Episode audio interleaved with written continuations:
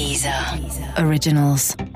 Welcome to Trailblazers. My name's Eddy Temple Morris. And I'm Nick Halkes. In series one of this podcast, we talk to some electronic music legends from Fatboy Slim to Goldie, from Mary Anne Hobbs to Gary Numan. Go to Deezer.com for full interviews or subscribe to Trailblazers via your usual provider. Yeah, now Trailblazers, it's all about pioneers uh, in the in the dance and electronic space, and uh, there's no doubt that this this uh, next guest um, is is consistently ahead of the curve. Tom Middleton. Yeah, and I had to. Uh, this was one of those ones that, that I brought to the table, really, Yep. and that I, I had to do a little gentle persuasion on you, didn't I? A little bit, yeah, a little bit, but uh, but I actually didn't realise how ahead of, of the curve Tom Middleton has been on on multiple fronts, um, uh, and and it gets kind of revealed a bit uh, in this conversation. And what's also good as we add more people into the, the you know the bank of episodes, the the cross referencing I, I really like uh, the way that um, that you know some of the stuff Tom talks touches on on his Aphex Twin links and and you know obviously we had the very first one we recorded was Renaat from R&S, uh, and then I in that episode talked about my um, passing on Aphex Twin, getting sent the demo cassette and all that kind of stuff. And so I love the way that the that the shows are sort of interlinking now. It's, it's kind yeah. of cool. Yes, wonderful. It's it's a real uh, it's a real tapestry, Mm. and uh, and of course it's it's interwoven. The thing that I love about Tom is well, you know, he's one of my favourite DJs. We all have our favourite DJs for Yeah. for different reasons, and the DJs that I really love and the ones that influenced me and that I um, profoundly feel more than all the other ones are the DJs that are fearless of whatever to that will just play Mm. fearless. any genre, Yeah. fearless to play any genre. Yeah, yeah, yeah. And Tom is one of those, echoing someone like Tim from Utah Saints or Steph and Dave Dewaele from Soulwax. You Yeah. know, they are they will happily play a- a record at pretty much any BPM. They Yeah. don't care, and yeah. they'll go for it. It just has to be great music. And you know, we, we talk about the man as being an eclectrician. So uh, let's meet the this great eclectic master now. Deezer. Originals. Trailblazers. Tom Middleton. Welcome, dear friends, to another episode of Trailblazers. My name is Eddy Temple Morris, and by my side, as ever, XL Recordings and Positiva founder Nick Halkes. Together, each time we light a warm and friendly fire, invite another dance music legend like Nick to chat to us by the fireside, to talk about the cultural fires they started, and to play some of the tunes that soundtracked their fascinating lives. This week's fire starter is a musician, DJ, producer, remixer, composer, curator, Aphex Twin collaborator, and extraordinary collector, the greatest fetishist of cover versions in the English speaking world, an electronic music pioneer through the Jedi Knights and global communication. He defines the term eclectrician and as if that all wasn't enough, he wears a great hat. Tom Middleton, welcome to Trailblazers. Thank you very much for having me on the show. Yeah, welcome, man. Good, good to have you here. And Eddy, a big up for the use of the word eclectrician, Yeah, which I- is is not a word I'm I'm familiar with. Then actually, A new role, potentially. Yeah. Who was it who invented the word eclectrician? I- I think it might have been you. Did yeah, you- yeah. did you invent yeah. it? I invented, yeah. yeah, yeah. Wow, well done. That's that's good because inventing a word as good as that is Yeah, yeah, yeah. I started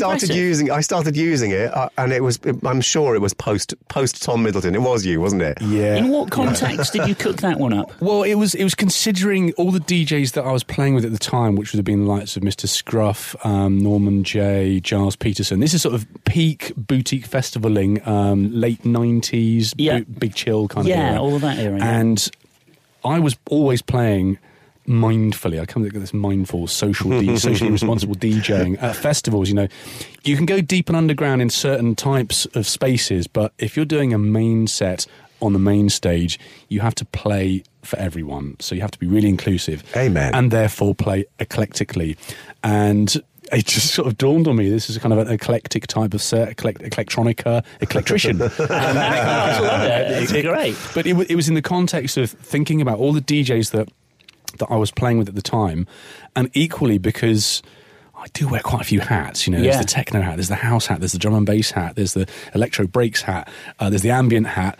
Um, but there's the festival hat, which is the eclectrician hat, if you like. Yeah. And, and that's the thing is sort of being mindful of the fact that regard I'm a music lover, and when you're a music lover, I think you've got to wear all those different hats. Um, but because I wasn't wearing my my black techno hat at the time, I thought, you know, eclectrician, it's got to be the one. It's got to be the one. It's good. We had David Rodigan as um, one of our early guests in this new series of Trailblazers, and he was talking about playing in clubs and all the rest of it. And obviously, the art of DJing. It sounds like what you're what you're referring to here is your responsibility to give that crowd a good time. You're at a festival, people want to be entertained, and what you're talking about here is like it's your role to make sure they have a great time, not for you to disappear on a journey that is not connecting with the crowd, but just like, well, I'm just going to do my thing, whatever. And and Rodigan was very passionate about that. He'd play the hits, wasn't he? I think Yeah. he had a, his first. He told us his first DJ experience was an absolute failure because he was trying to be too cool, right? Yeah, so the, the, the uh, promoter from Peckham in South London said, "You got to switch it up." Yeah. and he took it, and, it was, and Rogers was like, what, "What does that mean? What does that even mean?" And he just he reached he reached for a record that was owned by the club. You know, he used to own record. All the records were like Yeah, the that's play. There was a. Yeah, a yeah. playlist in Yeah. clubs that you'll remember. he pulled out like a soul classic, put it on. Every the, the place went nuts. He goes, "That's how you switch it up." yeah. Do you know what? Weirdly, I was at the, the Bussey building um, on Saturday for the Saturday Night Soul Train. I don't know if you know about this, but Well, this, Nick DJ's there as I'm with, a with- resident. with Right. Andy Smith, who you probably right, know. Reach, well, up, yes, reach up. exactly. thing. I mean, this is my first experience. Fifteen hundred people, all millennials, singing along. I mean, it was hilarious. Um, top floor, Hugh and Nick. Um, and I pulled them up because they're pulling the, the volume down, doing what I used to do all the time, which is, you know, in the sing along. Yeah. Um, it was the original of Tainted Love. And so obviously riding the, the fader Yeah. at, to get the whole crowd sing along. I thought, Come on, lads, you super cool collectors, you, and you're riding the volume fader. It was magic. I've, honestly, it was the most incredible thing to be part of um, what feels like a very new energy celebrating classic music. Oh, mate, and it's now astonishing. yeah, brilliant. And, and this is why I love being a resident there. So I play, uh, yeah, we play there once a month with our Reach Up uh, collective. So yeah, me, Andy Smith, guy called Chrissy Kibosh, and uh, we're playing disco records, boogie, some early house, and and of course it's across four rooms. Uh, you know, there's the main room that always has like a live band, and then funk and soul. You get northern soul in one room. You you get sort of 70s kind of James Brown music in another. And I'm a passionate advocate advocate of that club night. I honestly think that that club in that space is well, it's my it's my favourite club night in the UK at the moment. certainly, and is, amazing. is It's it not even is it even one of the best clubs in the world at the moment? Possibly. I mean, let's say from an education perspective and an inspiration perspective, uh, I was blown away. I mean, there's a lot of art students, a lot of people come from all kinds of places actually, specifically for to kind of unite and celebrate music that you know is just starting to switch them on to this whole other world because you know you're starting to dig, Yeah. and to hear crispy, crackly, warm, soft, delicious, unctuous 45s on a system. There's no top end. It's all kind of like Yeah. mid and low, and it's that kind of really lovely, warm feeling. You know, you didn't go out with tinnitus. Like most clubs are so digital. You know, you're Yeah. listening to all Harsh, these, yeah. you know, uh, compressed audio tracks. And the fact that you could kind of come out of the club, you have a conversation with people Yep. in the club. Yeah. It wasn't a level that was destroying your, your hearing as well. There, there's something quite interesting going on, and uh, a friend of mine called Andy Bailey uh, put forward this theory to me. He said that the way that, that kind of, let's say, 21 to sort of 25 year olds are embracing disco, boogie, 80s kind of black music, um, he thinks is comparable to what happened in the late 80s when people of the same age group, 21, 22 year olds, were really into rare groove. So, I mean, when in, in the late 80s, I was, yeah, in probably in my early 20s approximately. And of course, I was really into the Jackson sisters and Maceo and the Macks and records that came out in 72 and 74 when I would have been four or, or, or, or seven or whatever and just completely passed me by.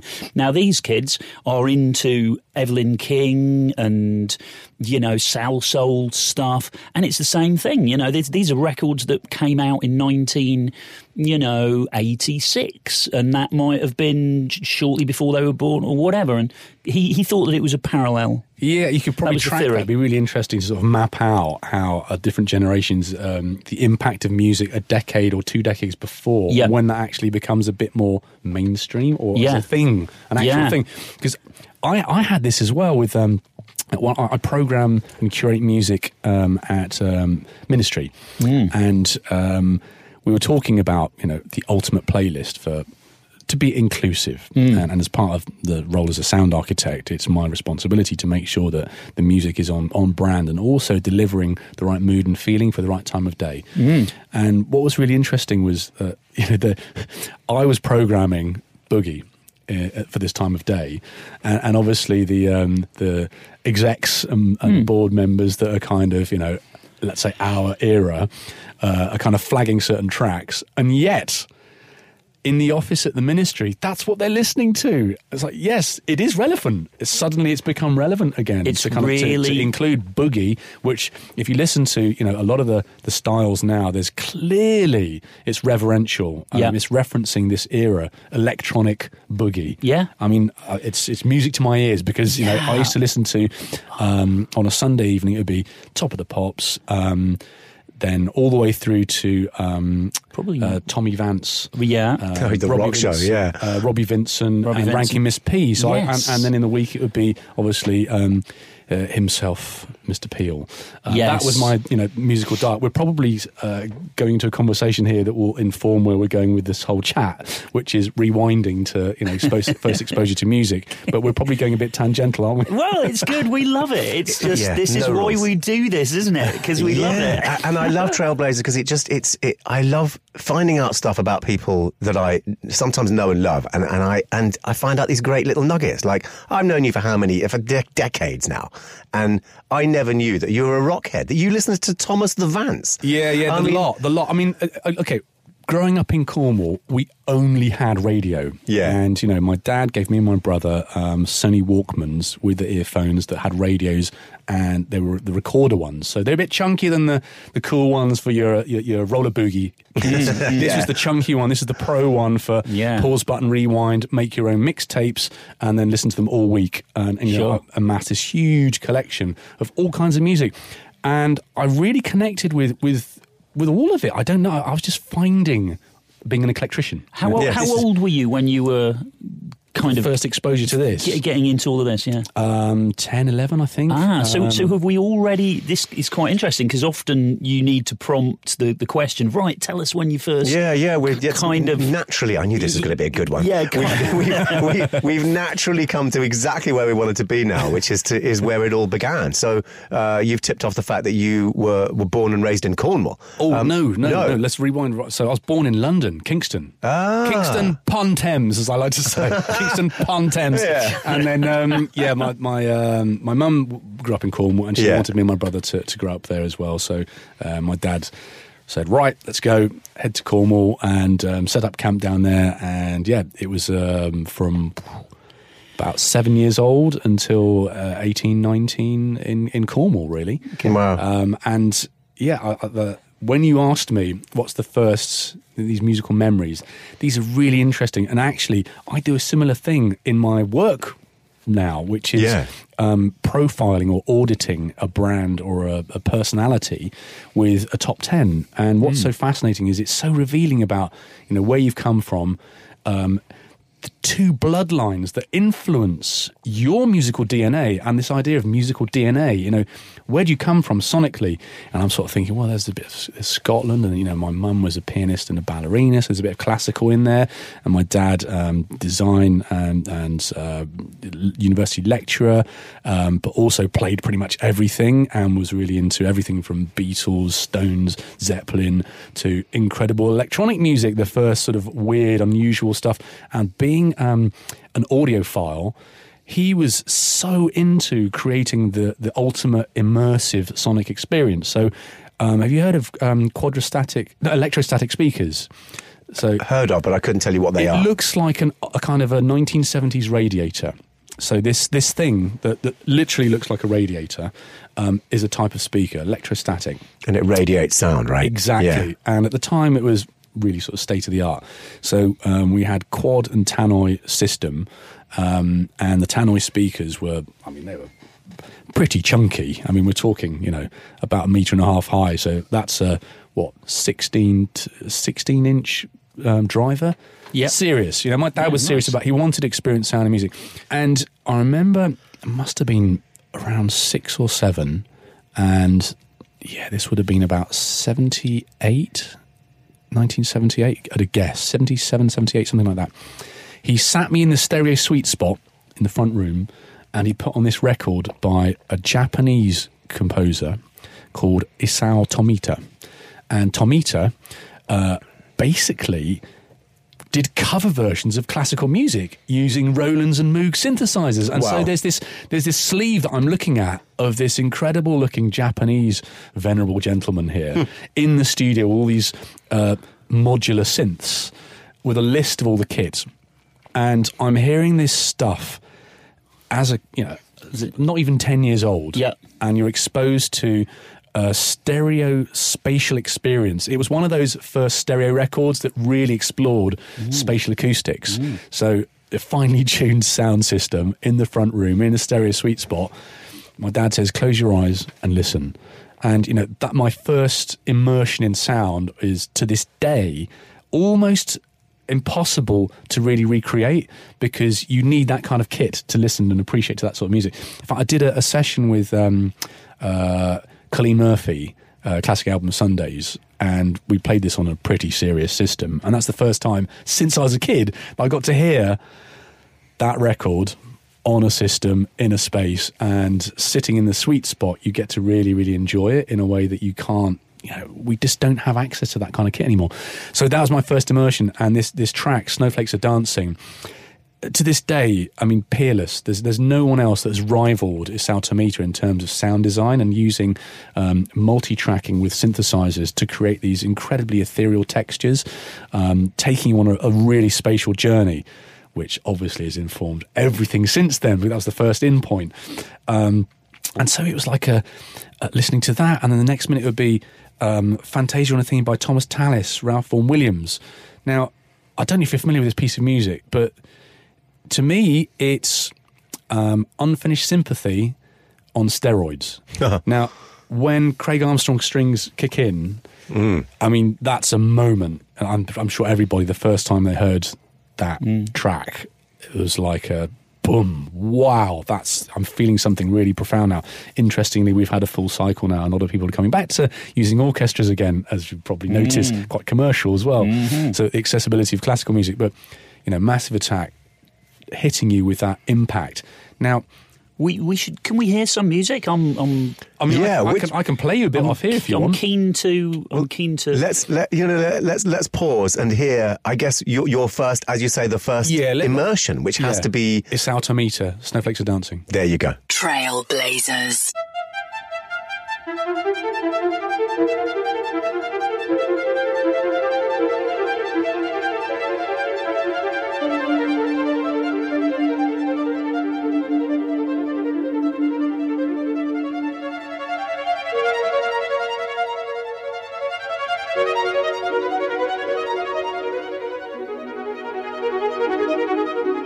Isao Tomita as chosen by uh, the Jedi, Tom the Jedi Middleton. Actually, didn't you have to change your? Did you get? Is it true that you got? We, I can't believe we've never talked about this. Is it true that you got a cease and desist Yep. from from George Lucas Yes. for calling yourself Tom the Jedi Middleton? Well, it's basically it's even worse. It's it's um, yeah, we got into a lot of trouble on this. Um, well, we didn't actually get into trouble, but. Um, Mute did, as did Depeche Mode. So we re- remixed a track called "Home" by Depeche Mode. Yeah. and it was the printed on the CDs, all twenty-five thousand of them. Uh, Home Jedi Knights remix, and obviously it landed in. Uh, someone at Lucasfilm obviously was a Depeche Mode fan and saw the word Jedi Knights, and it was red flag. No, can't do that. So they had to, I think they had to recall a lot of stock and uh, naughty Crap. boys, naughty And you- boys. But that was, I mean, that was in a way it was. It was good because we got press out of it. yeah, absolutely. Yeah, it's a, a famous story. Now, so we've come out of your, your first immersion into electronica, but I'm really interested in your your e- eclecticism, your eclecticism, and you're having done uh, what I call an all-time top ten on my remix show that was on XFM for 15 years and now on Soho Radio. And so I, this is 10 minutes of airtime for somebody that I know and love to uh, visualize their top tunes of all time, and then do as you know minimum 10 no maximum. And tom did the most fantastic like uh, mix of TV theme tunes. Okay. It was absolutely brilliant because every single one I heard Roobarb or Magic Roundabout or the, the, the Moomins or whatever it was, every single one just touched some part of my childhood and like it was really. That just sounds like me at me at a rave in '92. and me. Was there as well with uh, Mark, which we'll come on to, obviously. oh right, yeah. Well, Mark let's let's hit the Shaft. Yeah. Oh, Oh, okay. Right. yeah. So, no, we will. We'll get into we'll So- get into the rave cartoon well, crossover. So I'm interested in, you know, the young um, Cornwall resident Tom Middleton that is just absorbing all this stuff, and obviously Oh, yeah. you've got the DNA that comes from your parents, and you're, Yeah. I think I'm right in saying playing piano and cello or something like that. Exactly, Yeah, yeah, yeah. yeah, yeah. yeah. a So you, real um, smorgasbord of uh, musical influences there. I mean, playing in an orchestra, but then mucking about in the music room on the Yamaha DX21. That was really what I wanted to do. Yeah. You know, on the TV, It's it was, you know, it? uh, you know, with, with Depeche Mode, Human League, OMD, etc., etc., Kraftwerk. I didn't want to be playing scales. I wanted to be making bleeps, for goodness yes, sake. you wanted arpeggios. Exactly, yeah, arpeggiation. Yeah, Yes. Exactly, and obviously, you know, from from uh, looking at this uh, sleeve with of electronic kit that now costs an, a small fortune. You need to mortgage your your house to be able to get some of this um, antiquated uh, modular kit. But that was the aspiration, and it was you know going down to the, the local music stores, putting the headphones on, playing Simmons drum kit. Do you remember them? Absolutely. Hexagon Yes.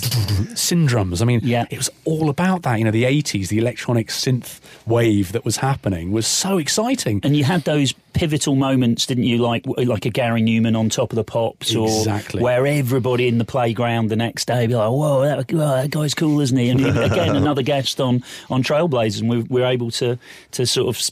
Talk about that, you know, with him, and I, I recall that. I don't. There isn't that moment these days in the same way that Top of the Pops managed to just bind everybody together and then you know people wouldn't know an artist and then after the Thursday evening the next Friday the next on Friday in school morning break or lunchtime Yes. and then everybody was trying to moonwalk or whatever it was you know exactly, Yeah. yeah. there's no focal point now anymore. I can't imagine, you know, all the kids getting way. getting together in a school ground going, mm. "Did you see that YouTube exclusive last night?" Well, they Fro- do. They do. or- the Fortnite thing, don't they? And they all just start learning these dark, crazy dances. So Yeah. Fortnite is the universal connector, Yeah. and it's these um, dance crazes. So flossing, Yeah. you must have seen. Yes. Of course. That's because of this flipping Fortnite platform that the world is. You know, the kids of the world are Yeah. flossing on a Friday. Yeah. On a Thursday night, they just released, uh, you know, a new dance move on the intro screen to Fortnite. Sorry, Did I just- yeah yeah it, so it probably is maybe it is happening but just in a different way I, I don't know or of course but we're not there's a lot more information though isn't there Yeah, it's This so is the thing. fragmented. Like um, what I, my point was, there, it's not. There's not a focal point. There's loads of different focal points. There's so many. There's so many ways that they're digesting and, and Mm-hmm. Yep. you know getting this stuff in. Whereas Yeah. for, for us, it was pretty it was just like we just had. Yeah, just there was one focal point for getting music. You And- know, and on TV. radio, looking. looking and, Oh ge- and geographically you were in a small village or town were you Truro in Cornwall. In Truro, so you were a long way- twenty-five thousand. right, okay. I mean, it's not. It was the capital. It's the capital of Cornwall, but it is a long way away. So, okay, so as you hit your sort of the 12, 13, 14, 15 zone, you're, you know, you're not, it's, it's, there's not many bands passing through Truro, for No, example, is there? Not even slightly. Not even, yeah. So you're that, what, you're not exposed to the live experience yet at that, at that age. Not really. No, I mean, um, if I sort of think about the first gigs that I went to, it would be Prince, um, getting on a, a, a bus and going all the way up to London to watch Prince in concert. Right. Well, that was your first gig. I think it was. Yeah. Wow, that's that's, good- a good good, first isn't one. it? Yeah. In, in It's not bad. first It's not trumps, that's, Yeah, yeah, that yeah. pretty much like Yeah. that's a top trump right there. And um, yeah, vividly recall um, coming out of the, the whole show experience feeling absolutely mesmerised by the exposure to such talent that we'd been celebrating for years. Yeah. And then sleeping rough in Wembley for the night because we missed the last tube back to get our train, bus, bus train back to Cornwall. So yeah, it was, it was sort of huddled together on, on someone's front steps in the Oh, middle of Wembley God. overnight, just kind of waiting for dawn to break. Never forget that. But it was worth it. God, I, Oh, I. I. I, in similar style, the first time I went to Glastonbury Festival, it was 80s ish. I was probably about 16, 17. And I just thought, I've got to go to, to Glastonbury. Uh, like you, the, the, the Prince thing, you want to be there for the music and the, the pain that might surround it, probably okay with, right? Absolutely. Yeah, yeah. I didn't even consider taking a tent or a sleeping bag with me to Glastonbury. I didn't I think it through I through. didn't really think it through. I just rocked up, and it was the point where you didn't really need to get a ticket. You you could just get Yeah. through a hole in the fence in, that Yeah. era, in that era. So I got in there, and oh wow, Glastonbury, Glastonbury, great, great, great. And then get, gets to about sort of two in the morning, and I'm like, oh, getting a bit tired now. I need a bit of a kip. What shall I do? And I just sort of laid down on a bit of tarpaulin in the cinema tent and just went to sleep. Yeah. Just like, okay, I'll just sort We've, of we've all been there. Probably that same flap. yeah, yeah. yeah, but it's it's comparable. You Yeah. you want the music, you want the excitement, you want Yeah. that buzz, and then you and then there might be some pain that will follow. But you go, you know what? That was worth it. Oh, damn, was it worth it? I mean, Yeah. there's nothing better than experiencing someone that you're, you know, enamored with, that you've almost in a point of addiction. I mean, Prince was a, bit of a thing for us in Yeah. Cornwall. Um, Grant Wilson Claridge of Rephlex Records, um, I was at school with him and um, Luke Vibert, Wagon Christ. Mhm. Oh, wow. Um, amongst others. Um, yeah, I mean, there's, it's very interesting, like the. Um, uh, Marcus of who who runs the press for Hyperdub and Manuel, who's the designer for Warp Rec. I mean, there's a whole load of us from Cornwall that have kind of gone on to do stuff. Were you all in the same? You're all in the same school. um, not all in the same school, but, but All kind of but connected. About a year or two apart, and we all used to hang out together. So the reason why the Rephlex, Aphex, um, you know, we were obsessed with collecting electronic music and you know this whole thing. And at that point, electronic music, I mean, um, 80s electronica prior to, let's say, the dance electronica. Yeah. And so it was all about getting hold of um, Prince bootlegs. You remember Black Album? Yeah, Yeah, I remember that. And Grant was always the first person. He was such a Prince fan. He would always make sure that he got the record. As, however he could get it, he Yeah, would do it. yeah. And so he was our conduit into the world of, of kind of Nice. bootleg Prince, And you know, the tape started doing the rounds, and it was just it was just magic knowing that you know Grant's got a new tape. He's got the Black Album. No, really? and it'd be Grant, Grant, Grant. There's a tape for tape for tape for tape. Yeah, yeah, yeah, yeah. and it'd be, you know, someone would get one, it'd be copied around, Oh, and love just to sort of celebrate all that stuff. Um, but yeah, you know, when you head over heels, in fact, one of the tracks that's on my my list is um, there's, there's there's quite a few of the Prince tracks, but um, it would either be Ballad of Dorothy Parker, which is not the most well known, but it's a beautiful track. The lyrics, the whole uh, sentiment of it, it's a really intense track. Um, it's, it's between that and then the sort of intensity of I Would Die for You. Sort of watching that on Purple Rain, it's like, oh, what? No! I just get still get the kind of the, the mad rush kind of with that intensity. Something about the synth. Yeah. Incredible track that. Yeah, Really powerful. yeah, that powerful. really makes sense in Yeah. terms of I can I can It's feel and see the effect that that's had on your production. Even Yeah. let's have that. I think that's a great track to have. Let's let's listen to that. What a joy. Trailblazers. Tom Middleton.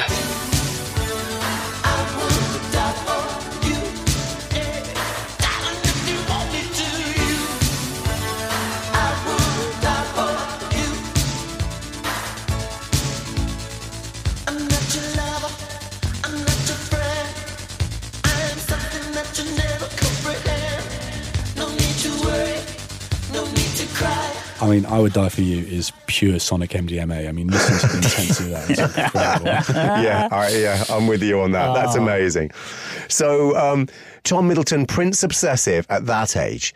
So, I guess the next question or the next um, phase of your life that we'd be interested in is is the dawning of proper electronica because you were into early, you know, really early Japanese electronica, and, and I presume the, the radiophonic workshop and, and stuff like that. Well, totally, because that's what we were listening to on TV. You know, Yeah. Tomorrow's World, Doctor Who. I mean, as a child, you know, growing, coming through the 70s into the 80s. It was that celebration of analog to digital, right? Yes. Yeah. And, and our accessibility to it was TV, radio, and the local record shops. Yeah. Uh, Smiths at that time, actually. Woolworths. That's right. Woolies. Yeah. Oh, Woolies. dear. oh, bless Woolies. All right, good old but, but you mentioned Prince as being Sonic MDMA. But what I want to know is when did the first actual MDMA inspired music come to you? Or, you know, or, like early, when did early electronica, because I guess that wouldn't have been MDMA inspired yet.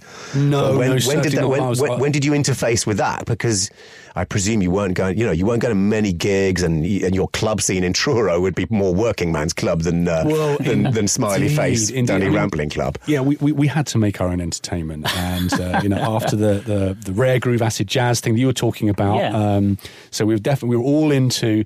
It was weird. It was like kind of a, ma- a mix and mashup. Um, I was a bit of a an aspiring b-boy, so into graffiti scene. Um, I was going to mention um, hearing "Rebel Without a Pause" and Oh, yes. "Bad Meaning Good." Yeah, You know, yeah. that was pretty Wonderful. influential down in Cornwall. Yeah, You know, we want to be b-bays down there. See, and Yeah, yeah, get up yeah. on our. There weren't even trains down there really. Or, it was that whole sort of thing of aspiring b-boys. You can imagine that? But the Cornish equivalent. Yeah. I mean, it's pretty Sea Boys. brilliant. Love that. See. the Sea Boys.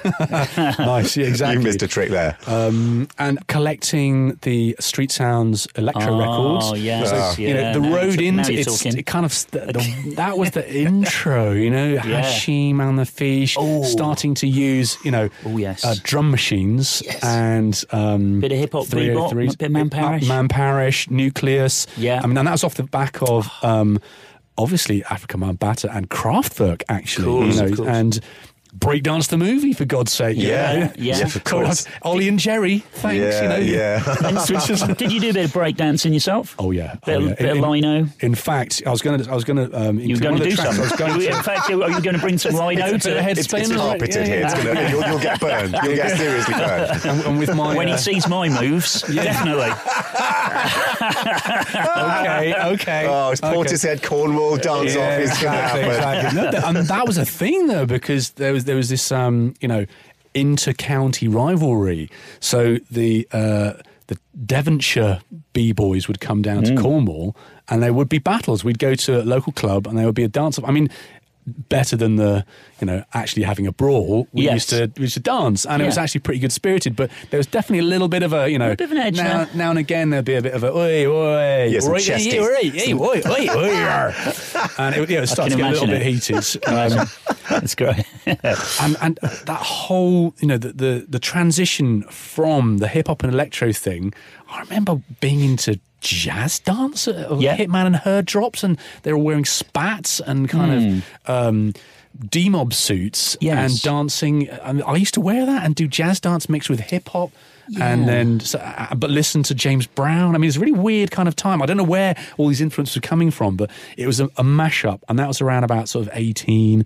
So yeah, it was Yeah. all about you know uh, getting off with girls in the clubs, and you Yeah. know, it's- it was it was important time. So you had to have some manoeuvres to Yeah, sure. show Yeah. you're kind of, he's got some. He's got some moves, that lad Yeah, there. He's got yeah. some moves. He- he- that was the thing. And Yeah, I mean, yeah. got a great little anecdote. So, um, Captain Rock was our tune for Yeah. our show, and guess who was an ex Truro schoolboy who came in to judge the competition? Dum dum dum. Dum, dum, dum, dum, dum. Oh. Roger Taylor, the drummer Wow. of Queen, went to my school. Good God. I remember rocking in with his shades on, and this is the middle of the day. Yeah. And the um, the deputy headmaster was wheeling him around, and there's me and my my crew.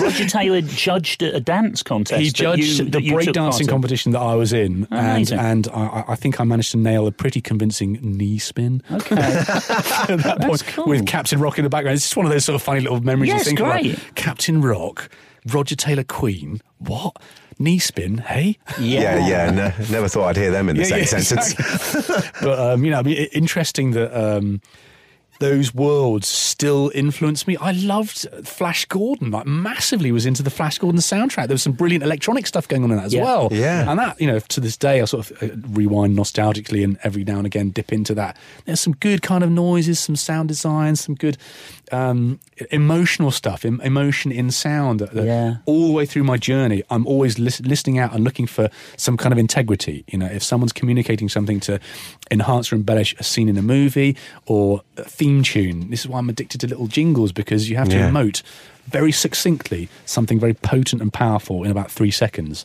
And you know, for me, that's the little the jingle, the hook, the tag, the earworm.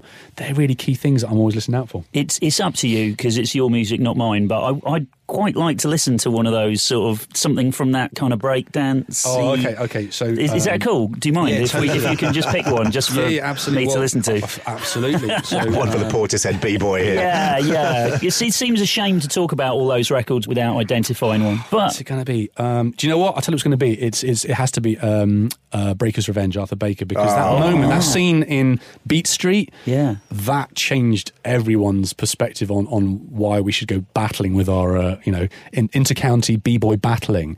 That I don't know if you know that that scene in the movie, but it's pretty poignant. It's um, Rocksteady crew take on um, what were they called? Uh, the New York. yeah, Dad, you know. a bit too far there. Anyway, it's a it's a, a poignant battle. Um, New York Underground Metro. Yeah. and I mean, if you've heard that tune, the intensity of it. I mean, Arthur Baker, he really knew what he was doing with the Linn drums and the 808s. That is like a, so like to get him intense. on, wouldn't that we? is So yeah, a, a great list. yeah, exactly. Oh, a, a reminder that he's on the list, and we've got to. Uh, that We would be a very to- easy call to do we to need Arthur. to we need to make that happen, man. Yeah, let's make I'm, that call. I'm sure he's got an anecdote or three. goodness me, goodness Definitely. Me. So yeah, let's, let's let's have Breaker's Revenge. Fantastic. Trailblazers.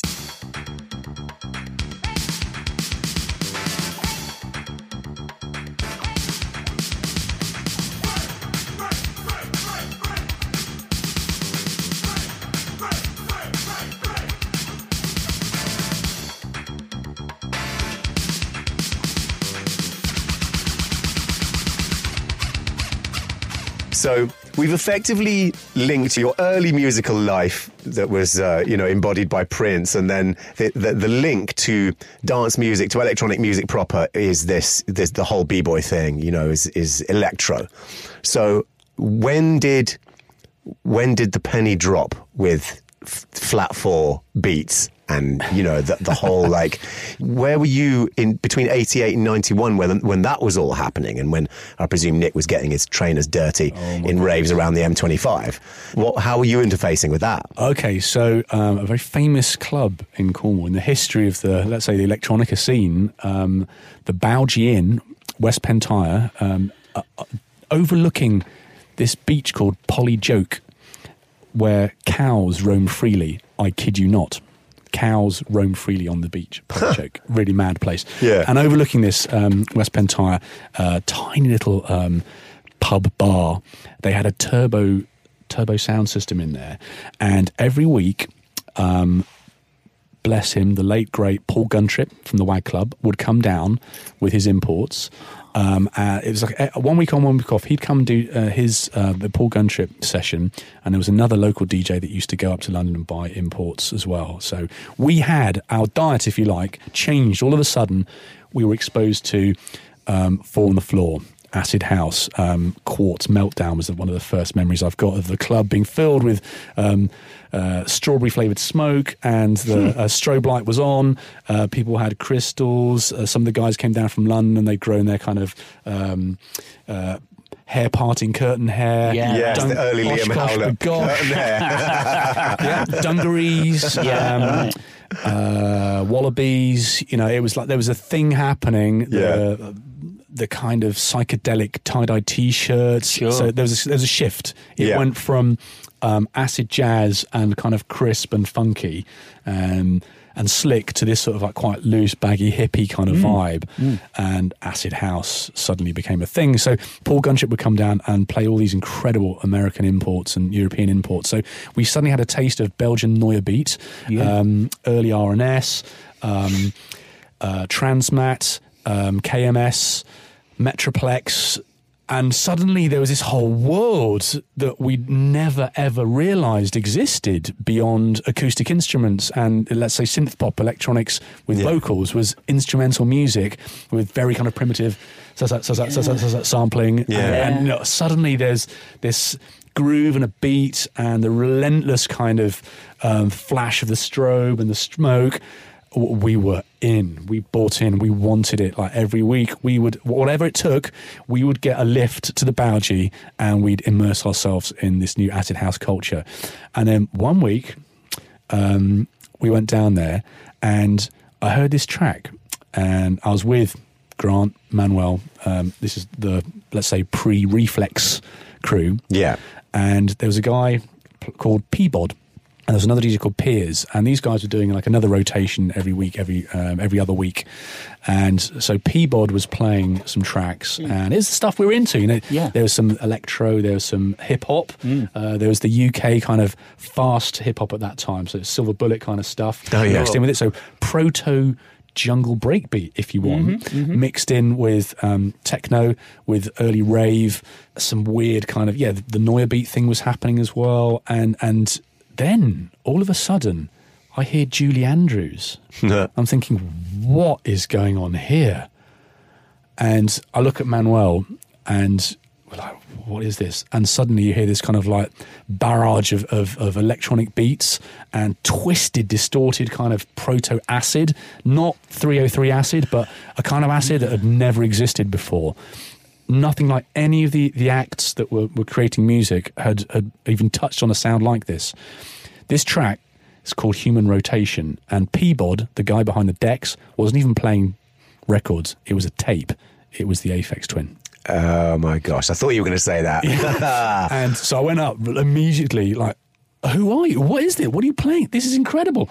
Halfway through the track, it drops, and you hear Julie Andrews flanged to the max. um, Do re mi only the further tunes. La la la la la la la. So this he dropped in. He's, the, the track starts with the opening um, scene credits from um, Sound of Music. Goes into this absolutely intense proto jungle breakbeat, acid, distorted, twisted workout, and I think it's one of the tracks that it's it's never been like really easy to get hold of, but we've got to play that because that is probably the first intro point to me thinking, yeah, I'd lo- if he's making it in his bedroom, then you know, can it be that difficult to make this kind of music? But I'm not joking. No one on planet Earth was making anything like this. And if you listen to that track now, and you realise that in 1990.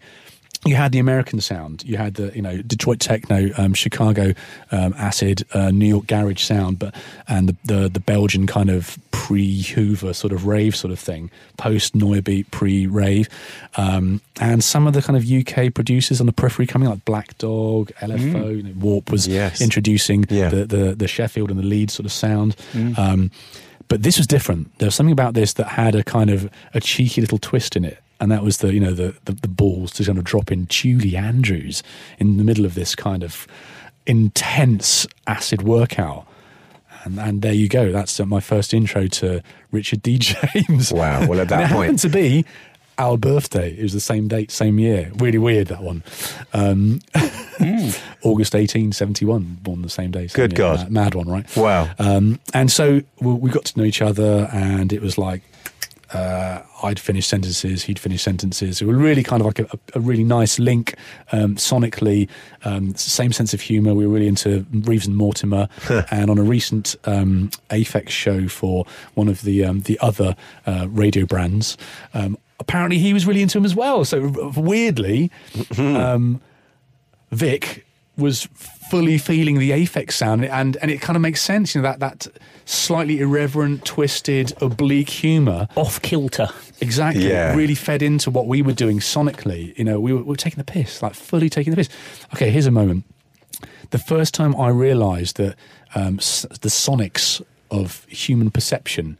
So, going to his bedroom, and he's got two monitor speakers suspended from the ceiling, and he was studying like acoustics and electronics. He suspended speak- speakers from the ceiling to isolate them. I mean, this is like 18 year old kid who's actually sussed out, you know, spatial acoustics. What Right. the fudge? And then, um, and then I'm looking down there, and he's taken the lid off a Roland SH101. Now, this, for those that don't know, is a very classic mono synth. It's grey. It's the one that um, uh, you probably saw on top of the pops. Uh, Freeez A E I O U. Yes. you can play it with like a keytar kind of vibe. So that beautiful grey mono synth lid was off, and Richard was in there with um, a screwdriver adjusting the, the frequency range of the potentiometer. Um, in other words, Roland had sort of set it human perception, which is 20 hertz, Yeah. up to about 20 kilohertz. Richard wasn't happy with that. No, no, no. He wanted it on dog perception and whale perception. Dolphins, whales, bats. So he went he went infra, infrasonic. I'm not joking. Infrasonic. So he like a below human hearing range, infrasonic range, subsonics to ultrasonic. Yeah. And obviously speakers were were kind of trying to deal with this. And I remember we were sitting there like experimenting with stuff, um, li- just listening what was happening. And you'd, you'd pull down the frequency potentiometer, and the cones of ooh, and then you just get to this feeling and then it's just it's just pulsed like a yeah. And we were exposing ourselves to kind of like three hertz, four hertz, delta wave, uh, gamma, beta, alpha. so you know what I do now, ironically, as a psycho psychoacoustics researcher, is to try to understand how binaural beats and frequencies and sound can neuromodulate our brains and use it in a let's say a really useful way to kind of help us be more productive and more energized, happier. Back then, we were just messing around in the Aphex bedroom just to see what was happening to our brains and yeah, we were we were literally like messing on on our um, with with our whole way of perceiving sound, everything. oh, we always joke about bats kind of falling, smashing into the windows, and local dogs going crazy, and Yes. you know communicating with dolphins. Well, before we go down a, a, and a very interesting rabbit hole, can we just hear that track that you you've said pretty much doesn't exist anywhere else? You- You're probably the only person in the world who's got it apart from Richard D. James, the one that he played with Julie Andrews. That, so, uh, it, well, Human effectively, yeah. Okay, can we hear that? Absolutely. All right, fantastic. Let's let's just hear that, and then let's carry on this conversation on the other side of it. Trailblazers. Tom Middleton. Do, re, mi, fa, so, and so on are all the tools we use to build a song. Once you have these notes in your head, you can sing a million different tunes by mixing them up, like this.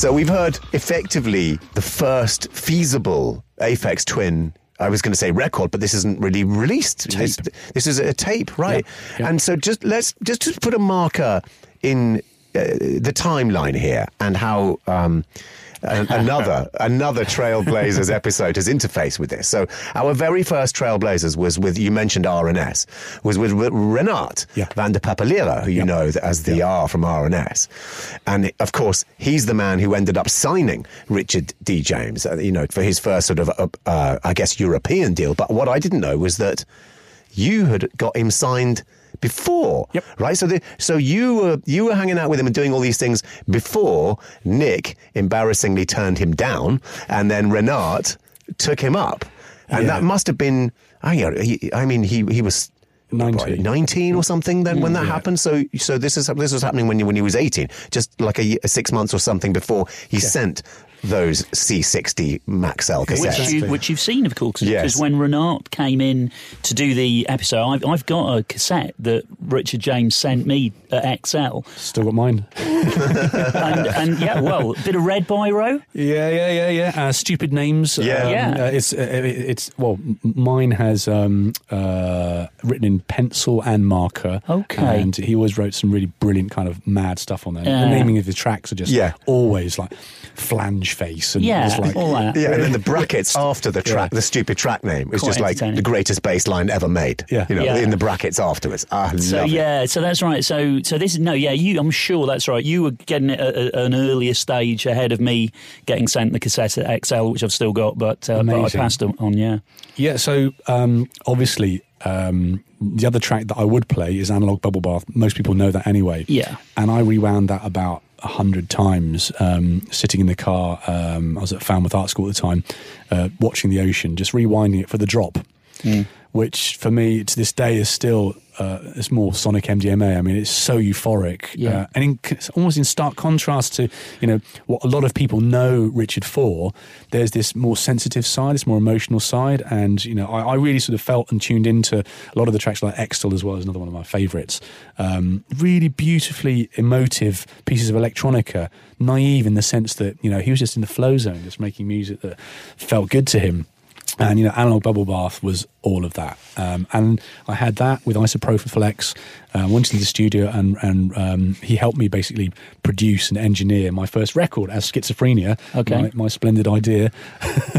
and Entrance to Exit, and Entrance to Exit ended up on the first ever Aphex record on Mighty Force Records. So I was at this point um, after uh, Falmouth Art School, I went to Taunton of all places um, to do design, and used to, to to hang out in Exeter, where Mighty Force Records was.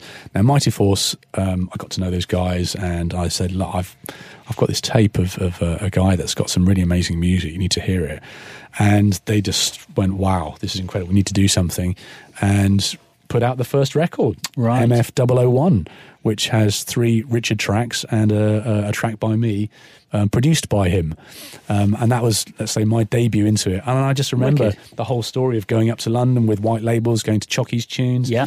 to um, uh, Roy the Roach, Yes. um, literally, you know, black market, uh, doing the Yeah. the Soho Circuit. circuit, Yeah. Yeah, man. breaking my back with white labels. Will you take, you know, ten or twelve of these or twenty? You sale on return. You know, there's, there's me, sort of young twenty something, sale or return, Aphex Twin first records. I mean, uh, hand stamping them, stickering them, um, and obviously that landed in other people's laps. Hence the Renaat conversation. Da da da da. It, it wasn't long before the penny dropped and people were thinking, "Oh, this is something." But I, I yeah, I guess I discovered Richard and, and shared him with the rest of the planet Earth. That's the the main Bravo. story, really. Bravo. Perhaps. I made it my mission. You know, Wow. as soon as I went to Mighty Force, I was like, you guys, we've got to do something because this is incredible. absolutely incredible. What what tune should we play to to mark that? Because that is really momentous. Oh, well, it, it has to be analog bubble bath. I mean, um, because that, that you know that tune still to this day has um, the the secret source, that secret magic Aphex moments of um, pure majesty. Trailblazers.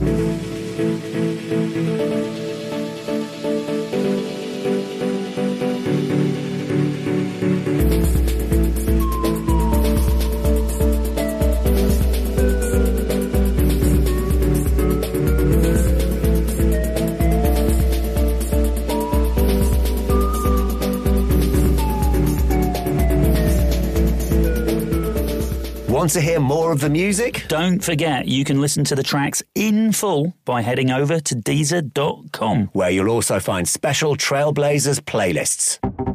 Deezer. Originals. Trailblazers. Tom Middleton. Let's leave Aphex Twin behind for now. And I think I think we've we- we've covered that Yeah, off. yeah, We've, we've, we've sealed that that very uh, that that gushing well right there.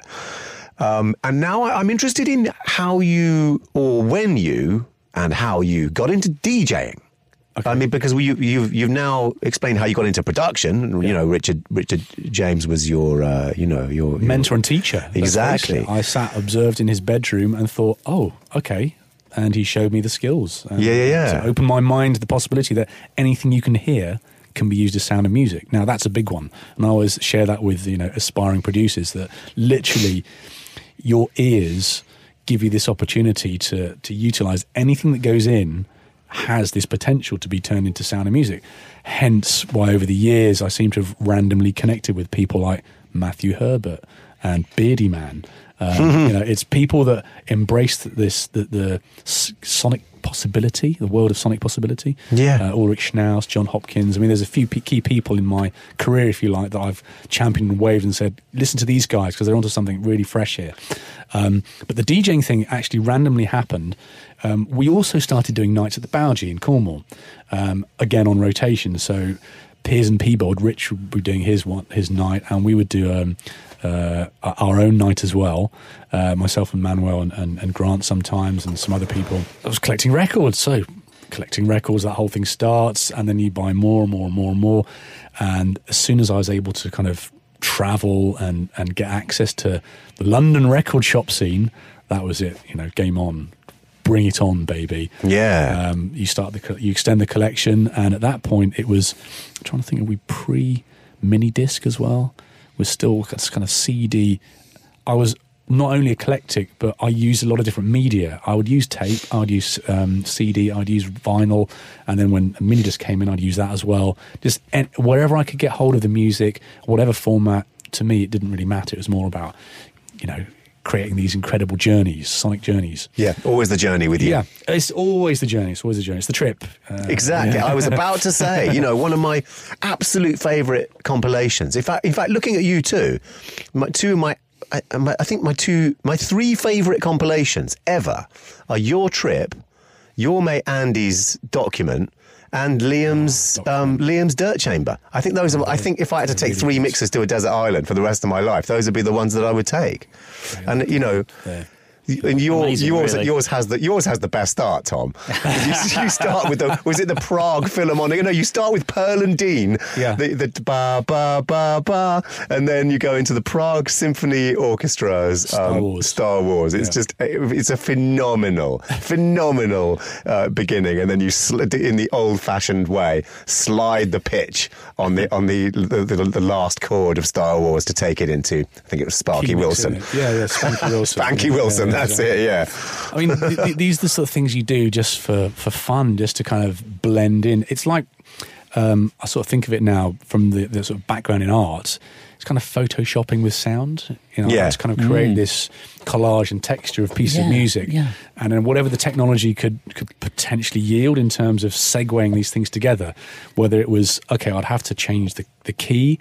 Um, and to do that, I kind of do it like by the pitch, or I can do a little trick. I can loop it and then just pitch it up a little bit in, in tempo, and then naturally the pitch will increase, Yes. and then that will lock it in. There's something about harmonic mixing that I think I was one of the first to, to really deploy that because Yeah. it's something that um, it- it makes a massive difference if that that transition between one track and the next is a pure flow and there's no clash and dissonance, but harmonically speaking, it Yeah. just flows. Well, it takes a musician to do that. You know, there are some DJs who aren't musicians and who, you know, who, I mean, I've seen tone deaf DJs car crash tone mi- mixing, but, you know, then, but they, you mentioning that, I'm, I'm thinking of, you know, Brookes Brothers, my dear, dear South London friends, who all of their, in the days when we all used to use CDs, um, all of their CDs were, were key They, they, they were all in the, the, their filing system was in keys. A B C D E F G. All it was just absolutely just brilliant. I mean, musical, Wow, proper. You know, that's how they would. That's how they would catalogue their set was in key. And I just think, well, you're proper musicians. You're proper Yeah. producers. You know. It, Mm. does it does sort of separate Yeah. separate the kind of wheat from the chaff. Uh, Absolutely. Sasha was one of the first to, to deploy that, let's say, in a popular Mm-hmm. way with um, adding um, a cappellas that were in key. Mm-hmm. And that was always a kind of a thing back in the, the sort of mid 90s with the, the, let's say, the, uh, the A list DJs that were actually using this technique. Yeah. Um, but it, it's taken a while for it to really sort of drop in, and there was a bit of software um, mixed in key Yep. came out, and I think all of the the, the current tech facilitates the ability Yes. to sort of do key mixing. Yeah. Um, and that's brilliant because suddenly you get this uh, mixtapes that actually sound good. yeah, but all it needed, my point was, all it needed was ears. Yes. Was, was a decent set of ears that that knows that you know when a key is in key or, or two keys are in, or, or when you're you're in a harmony, Yeah. and when you're not. Sweet harmony.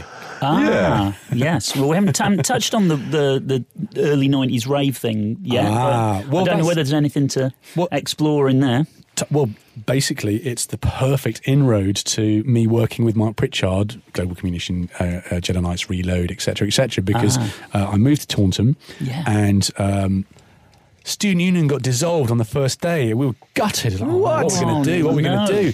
Um, and then it was um, it was a, a bit of a trek to get back to Exeter or Plymouth, or, or even go up to London or Bristol to, to go clubbing. Um, the local nightclub put on put on an event, and I was just reading through. You know, what, who are these guys? Shaft. All right, let's go and check them out.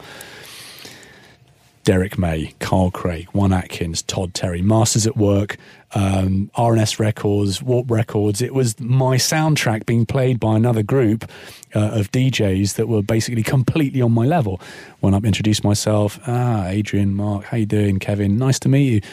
Mark was the, let's say, the the, the, the quiet music obsessive really, really knew his stuff. And um, he came back to my place. I played him Aphex tracks, and we made this kind of connection on, on a kind of sonic level. Yeah. We'd you know, started hanging out and and um, yeah, just generally. Uh, socializing on that level of electronic music and, Yep. and sharing tapes and new things that we were discovering and um, yeah I mean one of one of the tracks that I suppose cemented that was two tracks there's uh, BFC which is one of Carl Craig's monikers Evolution and lo and behold that informed why we set up Evolution Records Right. uh, as a tribute to Carl Craig, and also just the word evolution as a as a kind of metaphor for our transition into a slightly more expansive kind of world of, of um, sonic emotions. Um, and Derrick May, it is what it is, and I think that that track probably the one that I would play in this context because um, it's that or Balil Nortroot. So there's these three key tracks that let's I suppose locked in our um, musical relationship and business relationship as you know me coming in. Um, i used the name e621 which is monosodium glutamate the flavor enhancer. So if you look back at the evolution records it's reload plus e621 so i was a kind of co-writer co-producer on mark's earlier stuff um, we got signed to infonet remember infonet Vaguely. um, or a subsidiary of um, uh, creation Good God. Yes, exactly. so I was in the um, the offices at Bethnal Green, and you know Oasis going out the door, and you know we're coming in the door. It's quite a funny story. Right. Good God. Um, and and from there, it was you know a, a, a, you know a continued exploration of you know what the, what's the music we like. We were into the Cure, U two. Um, lots of Mark was sort of sharing his industrial music with me, and that was like uh, Meat Beat Manifesto, and exposed me to all kinds of like crazy kind of sonics and the early reload stuff. He went to the local factory, sampled industrial machines, and if you listen to a collection of short stories, you'll hear some really incredible kind of um, electronic, industrial electronica and absolutely slamming techno that I mean to this day you haven't really heard anything as banging as that. We did one track called Mosh and it's got the biggest kick drum ever. That was the challenge. Let's make the most intense kind of techno kick ever and it's an oil drum. Good God. Um, and you know obviously in, in the studio we're scaring the sheep uh, outside the front window Yeah, and uh, lovely. Mark's grandmother, who affectionately known as Reload Nan, would come in and go, "Oh, that's nice. What's that music music like there?" and without slamming it, boom, boom, boom, boom, making Yeah. absolutely intense electronic and techno. Um, so that that was, let's say, the the inroad to we were releasing records on Evolution, got a deal with Infonet, um, and then I had this idea about uh, making music that was an antithesis to the whole techno sound. So something a bit more kind of cerebral and, and kind of relaxing and emotional. And um, the concept was global communication, this kind of unifying feeling of music, uh, emotional integrity.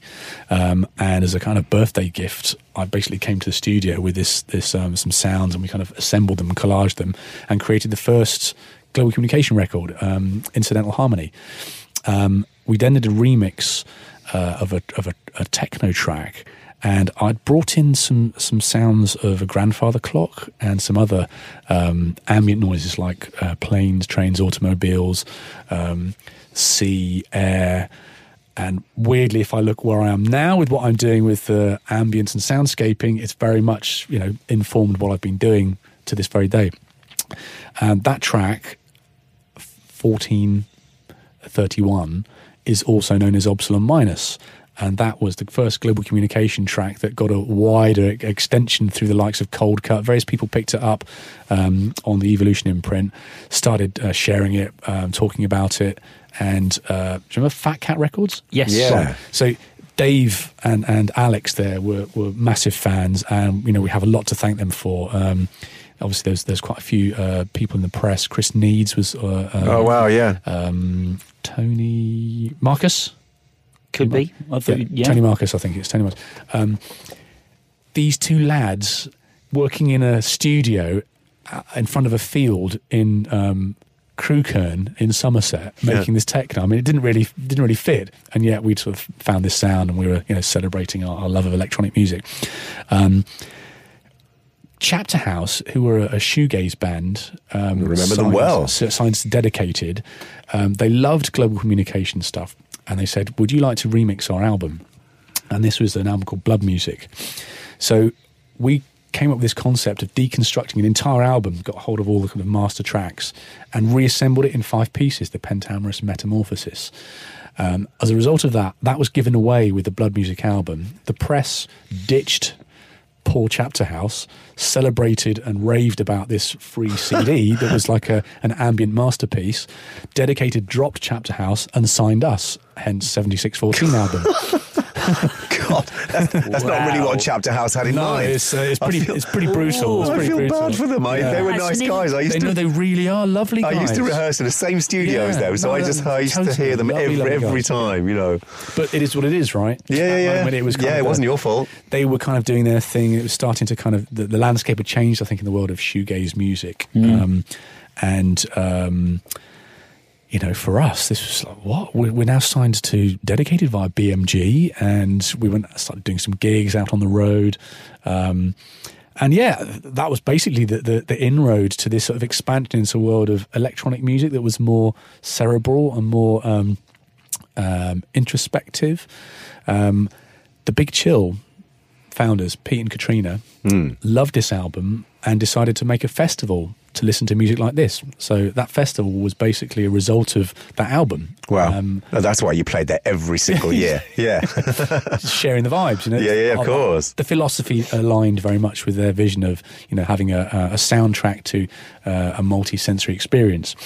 Um, and so we've kind of, you know, in a nutshell, summed up where, where I am today, which is, you know, this uh, multi-sensory immersive experience using sound as a tool to enhance your mind state. Um, and it's very much kind of informed the, the, the, the journey all the way. And I'm fascinated to explore that. But let's hear some more, more music, uh, Eddy. Shall, shall we hear some? yeah. We've got to ha- we've got to have a global communication we have. track, haven't we? Let's- So, what would you pick as your as your the jewel in your crown there? Well, I, I it's probably going to have to be um, Upsilon Minus because I think then that will frame. If we're saying i the hit, there's Yeah. two global communication hits in a sense. There's Upsilon Minus, which is the one with the grandfather clock that everyone knows, Yeah. the ambient track, and there's also The Way, the Deep, which is the deep house track that's still to this day. A lot of the you know those in the industry will cite that as one of the top kind of deep um, disco house tracks ever. Um, but I think in the context of electronic, it has to be the, the ambient track 76 um, from 7614. Fantastic. Trailblazers.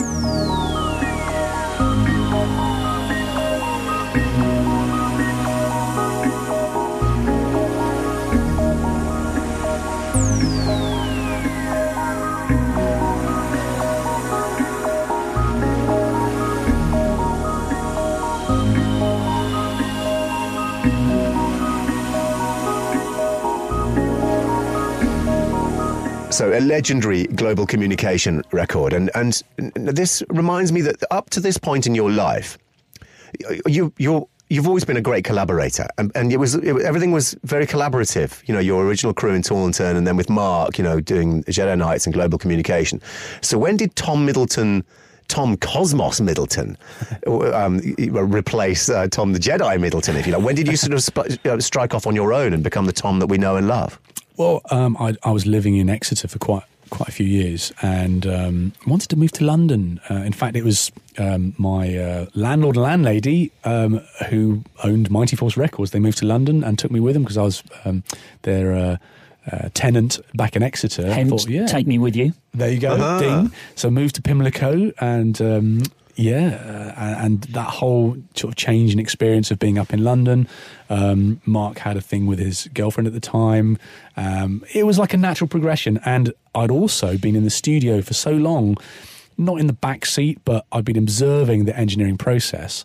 But I'd never always been as hands on as I'd wanted to be to create the things I really wanted to. So at that point, um, I had a bit of cash, got my first sampler, got my first drum machine, mixer, effects unit, and started to explore making music on my own, on my own terms, in my own space for the very first time.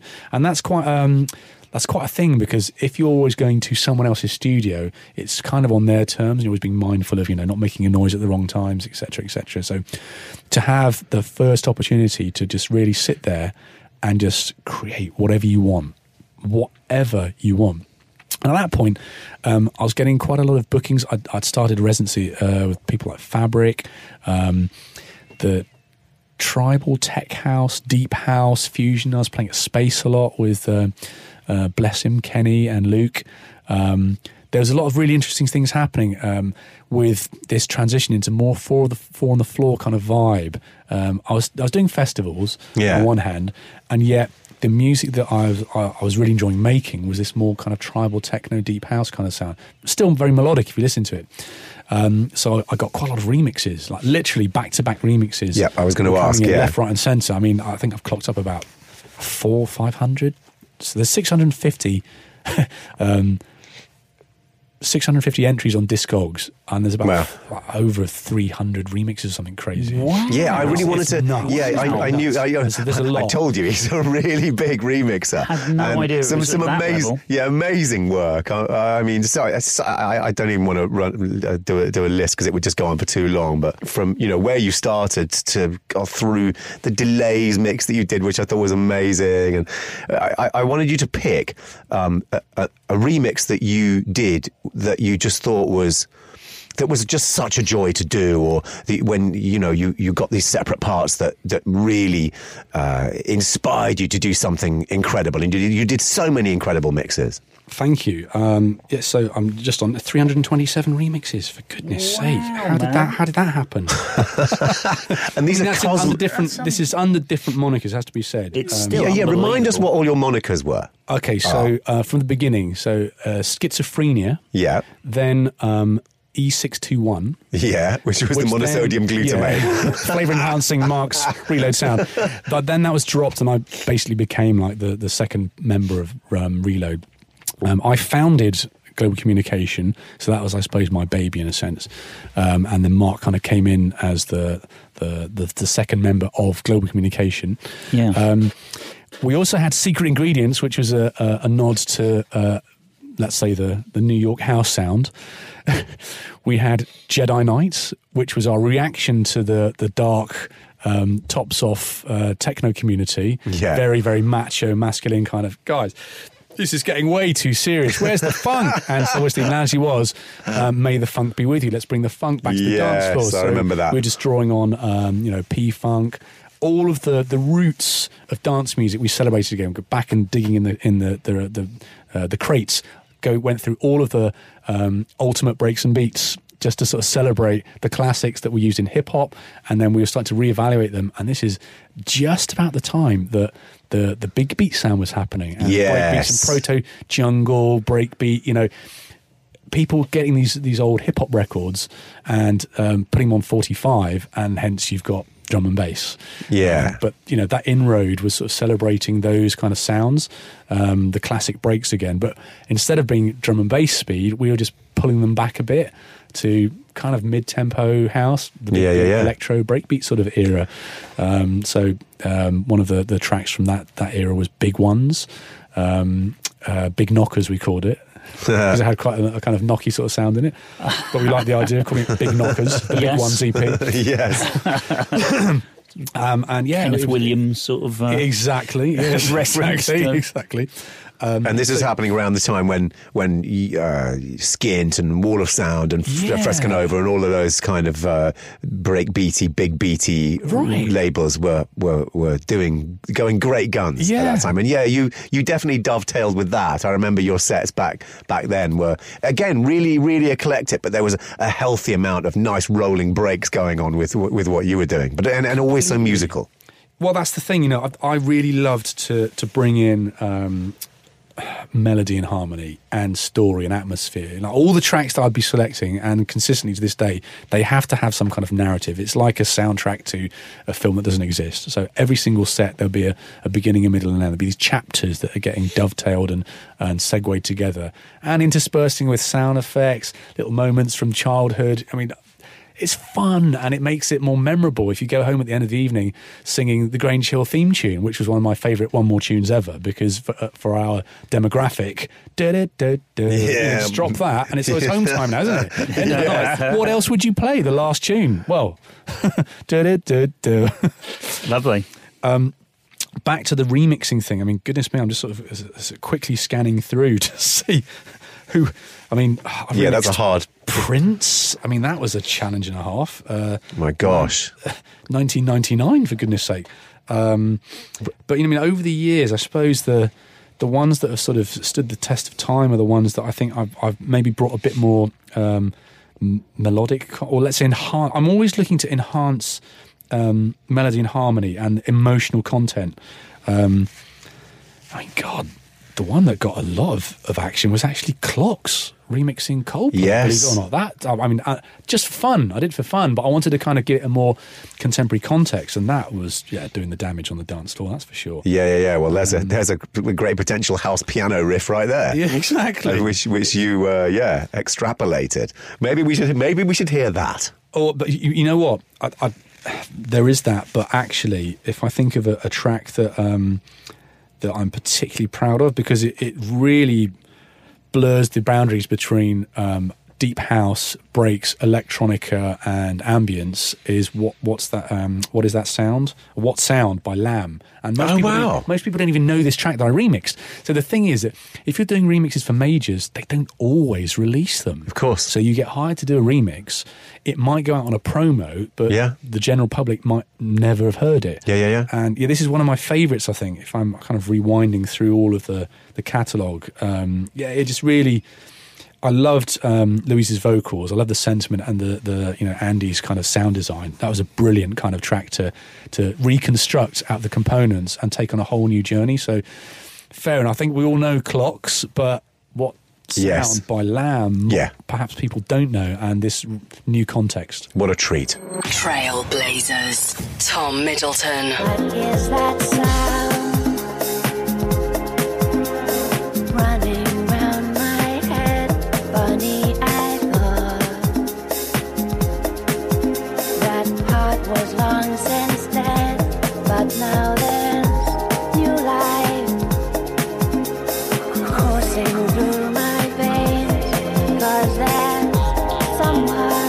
So we've asked you for your best remix, and you have uh, you've completely delivered. I b- before we we wind this up, we have to talk about your incredible, astonishing curation of cover versions. Now, I thought I was a covers freak until I met you, and uh, like you know your and your your crazy compilations, Tom Middleton's crazy compilations, uh, triple albums, double albums, or triple albums on family recordings, was it? That's right. Yeah, yeah. I, I Cra- mean, crazy covers. crazy covers. That's it. I mean, absolutely incredible. And of course, this links back to you know you in this incredibly absorbent sponge-like state in in Cornwall in your early days, just taking in everything, from yeah. classical TV, from popular culture, from you know dance music, hip hop music, whatever.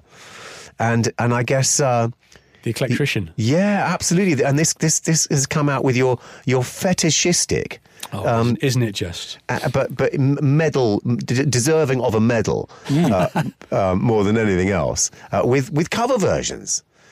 I mean, yeah. Let's just talk about that. And your and you you've you. I mean, you have an enviable enviable collection. You you you've just all, you've always loved when people take a song and make it their own, right? Yeah, it's it's a really brilliant Marmite conversation, and actually the press around this was amazing. Apparently, the NME office was never so divided on this whole subject, and it's brilliant for organic viral conversation because this album, obviously, you either love the original or you're feeling the new version in a kind of a new new context. There are the celebrators of originality and those that think actually this is pretty cool. This is pretty clever. And what I love about this was it opened a conversation and also um, opens the idea that what if you not only change the gender, the genre, the tempo, the language, the holy grail of cover versions. Yes, the of holy grail of cover versions. So for me, um, I remember hearing the Kaminsky experience playing out, and they played this one version of a track, and the dance floor went bananas. I'm not joking, absolutely bananas. And I thought, hold on a second here. There's uh, there's something in this. Everyone's singing along, yet the track I'm hearing is not in the same language. So the the track is called um, uh, Chupki by Usha Uthup. Now the reason why this track is so important and relevant is because this actually preempted the whole new obsession with cover versions. Um, and in fact, Crazy Covers was a result, or let's say an extension of the Trip compilation. So the Trip Volume 1 happened, and then Crazy Covers happened, and the Trip Yeah. Volume 2 happened after that. Yeah. So um, this track on the Trip by Usha Uthup, Chupki Kayanaya.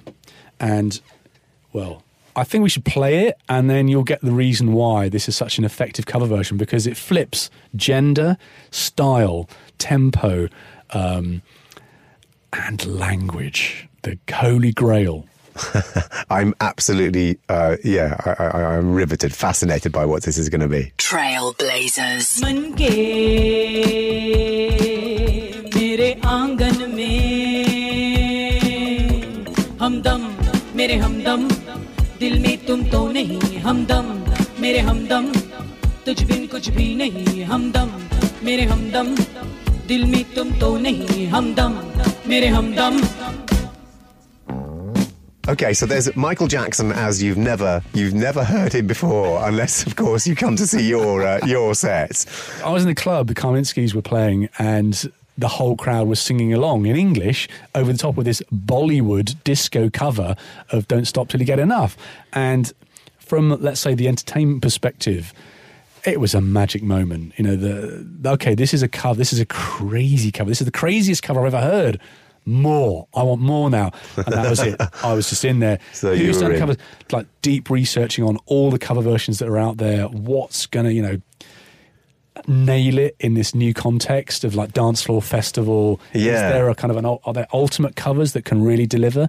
Um, and yeah, obviously there are, and uh, particularly in the context of. Um, uh, a festival set where I think you can really flip it and, and go there, go the distance.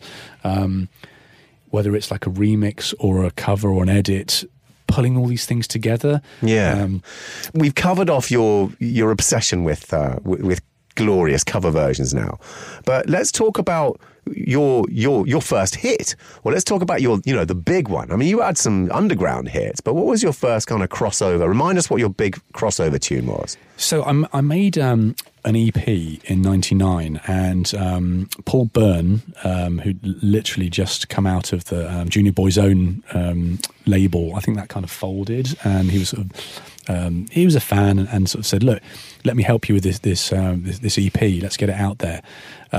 One side was a track called "Play to Win," which was it had a Robert De Niro sample, and I like the idea of you know. Uh, play to win was this kind of concept and music and kind of motivation with um, a crazy sort of uh, um, Brazilian beat. Brazilian kind of techno sort of sound, Yeah. Um, and on uh, the flip side, the B side was this this track that I just made. Um, I was missing the missus at the time; she was in Australia, and I made this track um, that was based on um, my sort of love of 80s synth pop. So very so heavily OMD, Depeche Mode, Human League influenced. Bit of Vangelis, bit of Jean-Michel Jarre in Yes. there, bit of Kraftwerk, um, and you know. Getting back to a, a sort of a, a more simplistic, not particularly swung heavily, um, but quite kind of uh, not not heavily quantized, but it was quite kind of regiment like synth, Teutonic. clocked, Yeah. clocked, quantized. Yeah. And I was just thinking about this idea of, of what if I was to create a bass line, the root note that changes the entire feeling of the track, um, just within the, you know that, that space of uh, two bars. Um, and so I was listening to some bleep noises and just experimenting with um, you know simple arpeggiation. So this is like if you like going back to the basics and rudiments of, of, of music, melody, and harmony. Let's simplify it down to me feeling like I'm missing someone. I want to kind of connect with someone. How can I deliver that sonically? And so there's this dun dun dun dun dun dun dun dun dun dun dun dun dun dun dun dun. So that's the arpeggio. It's a minor kind of key. So there's definitely going to be a bit of you know um, tension in there emotionally, and then some chords to back that up. Um, and another kind of rhythmic device, and some like, proper sort of Daniel Miller mute sort of. Yes, Another former guest. Another former guest. Yes, like my favourite kind of, you know, um, yes, uh, really early Human League kind of era. Yes. Um, and and I assembled this track, and then I put the bass line in because that music from that era didn't really have bass in the sense of sub bass, and obviously, Yeah. you know, we're talking '99, so we'd had drum and bass and jungle at that point. So I loved sub. I've always been into sub bass. Um, and I wanted to create this track that I knew on a system would absolutely just like yes. uh, blow your brains out. Yeah. Uh, and again, this is part of the the sort of Sonic MDMA thing. Um, I called I called the project cause um, uh, Sonic Pharmaceuticals, and I, Yeah. I found uh, a white label recently um, back again after I'd lost my collection. So I've got I've, I'm re-owning my music from this era, and that that particular record. Obviously, there's only 150 in existence. Sasha got hold of one Wow. and he wasn't playing play to win. He was flipping it over and closing all of his sets for about a year and a half, two years, with the B side "Take Me With You," and I didn't know this. You know, he was just doing it. Yeah. uh, it just got come, come through the system, and there was only about you know 150. It started getting bootlegged. Um, Pete uh, Tong got hold of it, and he was loving it as well. Made it Tune of Miami in 2001. So it took two years for this underground one more tune to kind of break. And um, he, there was like a kind of bidding war between London and Polydor, and I was sort of stuck in the middle at that time, going, "Ah, what's going on?" here?" It's all a bit weird, and I- we had a sort of a new management shake up at that point. It was just a very, very strange time. And Very it's strange because it's, it was such an old track by that time. Yeah, you. yeah, It was and- more and- than two years old. and and and the track was a B side. It was just this bit of electronic music. There was no intention of it being pop at all, and yet because I was kind of feeling something, it had been emoted through these chords and melody and the intensity of it. And I wanted to kind of build. Um, it was the first track to really use the white noise whoosh that everybody uses now. Um, and you know, throughout my career, many people have said you've always been about five to ten years ahead of the curve pr- in production wise. So you know that like the uh, the bass house thing with sort of sub bass. Yes, Yeah. yeah. So my sample pack from five, six, seven years ago, and a, a track I called Liquitech, Yep. um, which I'd designed to be drum and Bukem era Intelligent. Yeah. deep house meets Bukem era drum and bass. Wow. Um, and then, you know, Eats Everything Now sort of cites that as like the first track that really deployed that kind of um, sub-sonic 808 kick as a Yeah. bass line instead of a, a kick. Right. So using an 808 melodically is, was like a really interesting thing at that time. I thought it was like a fun thing to do. Yeah. And I It was a wanted- trailblazing. thing to do. Absolutely. Well, Right. that's why you're here, Tom. Well, I'm delighted to be able to sort of share it because most people don't know this. They Yeah. haven't really clocked the fact that you know most of the projects that I do are ahead of what's about to happen. They've preempted a scene. yeah. Um, Tuned kick, sort of I 10 years before. I made these two Loopmaster sample packs, and what I hear in the charts the last sort of two, three years is all my sample presets. the, the Donk DX bass sound that most people have been using. Um, what's he called? Uh, Donk. Da- David Zowie. Yes, House Every Weekend. That yeah, tune, yeah, yeah. number one. So that kind of era of, of sort of uh, where deep house and techno in the uh, the early nineties, it's all my sample pack. That So must I'm- be an odd feeling when you, if if you literally hear the number one record in the UK and you go, that, that's my bass, sound. yeah. That's that's my sound. I Designed created that, that. Yeah. It's Wow. it must be. Yeah. How does that feel? It's brilliant. I love Okay. it because you know, for me, it's this whole this whole thing of you know, I'm, I'm doing what my dad does. You know, he loved to share and um, create, innovate, and edutain. Yeah. Um, and this is what you guys are doing as well. I was thinking a minute ago, you are Eddy the edutainer. if you think about it, because this is education and entertainment, right? I mean, Yeah. this is this is your informing um, and schooling a whole new generation with with this show. Both of you. I mean, it's a pleasure to be here. Yeah, Um, mate, absolutely. So with, with you know this this whole sort of thinking, um, it was about you know how can you bring together the worlds of of like science, neuroscience, psychology, um, behavioral psychology, and sort of frame that in a whole new way. Um, and I think Take Me With You, interestingly, preempted this idea of um, sonic pharmaceuticals. You know, I was thinking back in '99 about the idea that these frequencies are going to do something to someone. Now, if I'm feeling that completely straight, I wonder what's going to be like to people in the clubs. No wonder Sasha was like using this as the one more tune. At that point, everyone's flying, and you listen to the white noise build in that. I mean, I- deliberately and intentionally protracted that breakdown for about more than four minutes, nearly. You know, it's, it's one of the longest breakdowns in history. one it's one of the you know I think hard for experience is one of the the, the classic kind Yeah. of nine and nine drum kind of feel. Yeah, yeah, yeah. But this was a kind of like a, big one. a really intense, a sonic rush. Yeah. Yeah. And I wanted that when that came slamming back in and the the pump thing that happened, the side chaining, it wasn't a thing. That was one of the first sidechain pump tracks, and Wow. Eric Prydz, uh, uh, amongst others, will sort of cite that as like the track that inspired his sound. Was the kind of Yeah, yeah, that whole sidechain thing. Yeah.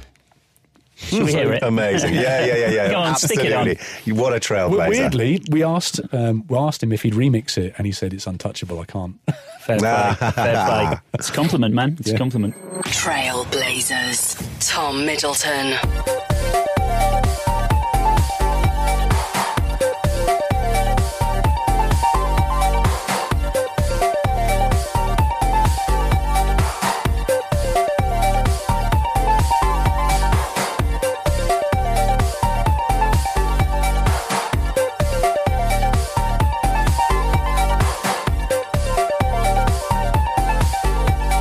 Fascinating to hear that. But Tom, I feel as though I want to forward wind to to where you are now and, and how you got to where you are now, which sounds fascinating. It sounds scholastic.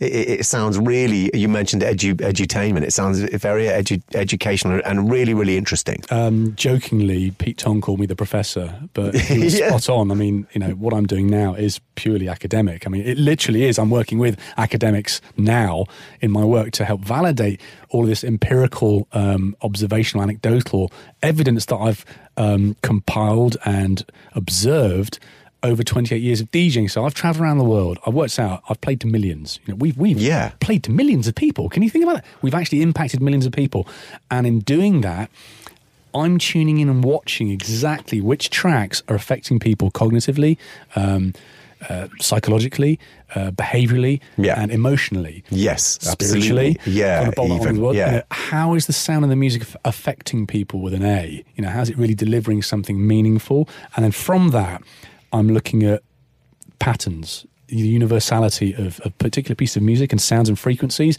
that can deliver an outcome, and then applying neurocognitive neuroscience, behavioral um, and consumer psychology to that. That's why I'm a, a sound architect and a psychoacoustics R and D um, researcher now. Yeah, that's amazing. You're you're you're, you're one of the very few uh, uh, DJs in the world that could approach a set in the same way that I read this glorious story about a a, a restaurant in I think it's the Philippines that is. Um, it's run by a chef who has uh, quite severe, I think, um, not ADHD, but uh, like severe d- depression and, and stuff like that. And everybody in uh, all the wait, the waiting staff, all have kind of mental health problems. And and they they all kind of got themselves better by focusing on on this restaurant. And if there's no menu, you go there and you go, I want to feel like this. And then you give that you give him an emotion, and then he goes in the kitchen and he cooks you. Um, he prescribes you a meal, a dinner or a lunch that will chemically and emotionally put you where you want to be. So you just go there and you just say, "I want to be happier," or "I want to feel uh, scared," or whatever it is. You know, and he'll do. He, he'll Wow. he'll he'll make you an emotion, and I feel that Tom is one of those DJs that could you can you can you can go to a club and go Tom I want to feel this way and then Tom will is one of the few DJs that can actually make you do that with Wow, okay. sonically That is, yeah, that is interesting. When you mentioned that the nickname was the Professor, I Yeah. put my finger up to, to, for a minute, and it was funny because um, well, well, I used to put out records by um, this guy Paul Masterson, Yomanda, synth and strings, when he was part, half of Hi-Gate with Judge Jules, and it was I just smiled because he used to his nickname for me was the Professor as well, actually because yeah, yes there's a fist pump happening There here. is, you know, because he was like, because he'd do a demo or whatever, and I'd be like, yeah, it, it's good. But the thing and it reminds me a little bit of that. It's a little bit like that mixed with that, and that bass line reminds me of da da da from 1984. And this is, but the synth line is really interesting because it sounds like the re- a reverse of this record. From and Paul would be like, oh, okay, you know, Yeah. and I, I like yourself. I, I get take great pleasure from sort of analysing popular culture and and certainly mu- and, and music, and uh, I love it. And the the quest for learning is. I'm sure you're just like me. You probably have a have a continual hunger to learn and Oh, relentless yeah, curiosity. sa- yeah, yeah, absolutely. Which is again one of the reasons I love doing this, Eddy. Yeah. because it gives me this opportunity to go. Oh, really? Oh, wow! I didn't think. You know, it's it's a great opportunity for me to learn more. That's why I love it. and also to, to teach. Like in uh, the last one of these that we did with the mighty David Rodigan. um, I, I, I, I. I hate to, to, to spin back on this one, but yeah, Nick Nick schooled him a couple of times. It was absolutely hilarious. It was absolutely That's- hilarious. That's difficult to do as yeah, well. ex- yeah, yeah, yeah. Because yeah, yeah, yeah. Because this is, you know, he is the absolute pinnacle. But yeah, Yeah. but, th- but this demonstrates how sort of professorial your your, your, your knowledge is. Yeah, it was amazing. So, so Tom, we've we've had the history. We've, in a sense, we we we know how you got to where you are and what made you the man that you are. So, explain again, because you've you've you've teased it and we've we've kind of talked a little bit about it. Explain exactly what you're doing now. Like Okay. in, I, I really want to know because there's there, there seems to be lots of facets to it, and it's and it sounds absolutely fascinating. Thank you. Yeah, well, um, in 2010, I released an album that had been on the brew probably for about seven or eight years, in fact, of just tracks that I felt soundtracked my life, and I called them life tracks. The album came out, um, and it's very much a kind of celebration of music that that are evocative of a moment in time or a place in time, um, and would via an image trigger a memory of a happy place or a happy feeling or a, a positive experience. You know, I wanted all this thing. I wanted this to be a useful listening experience, therapeutic, cathartic. Um, psychologically speaking, spiritually, emotionally speaking, I wanted to kind of open you up a little bit Yeah. and expose you to some feelings that maybe you might have been suppressing. So I was dabbling in, in some quite dangerous area with, you know, the, the sonics that would literally expose you to your real feelings. Um, and that was a really, I, I loved doing that because that, that's my, my passion project, if you like.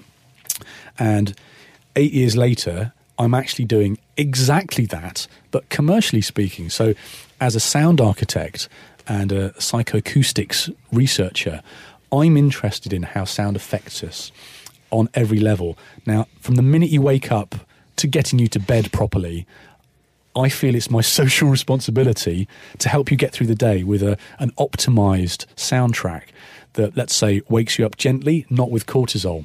So, making alarm uh, sounds that are, I call gentle arousers. Yeah. That are not stimulating the cortisol. Nothing but- wrong with a bit of gentle arousement. Like early in the morning. Exactly, exactly.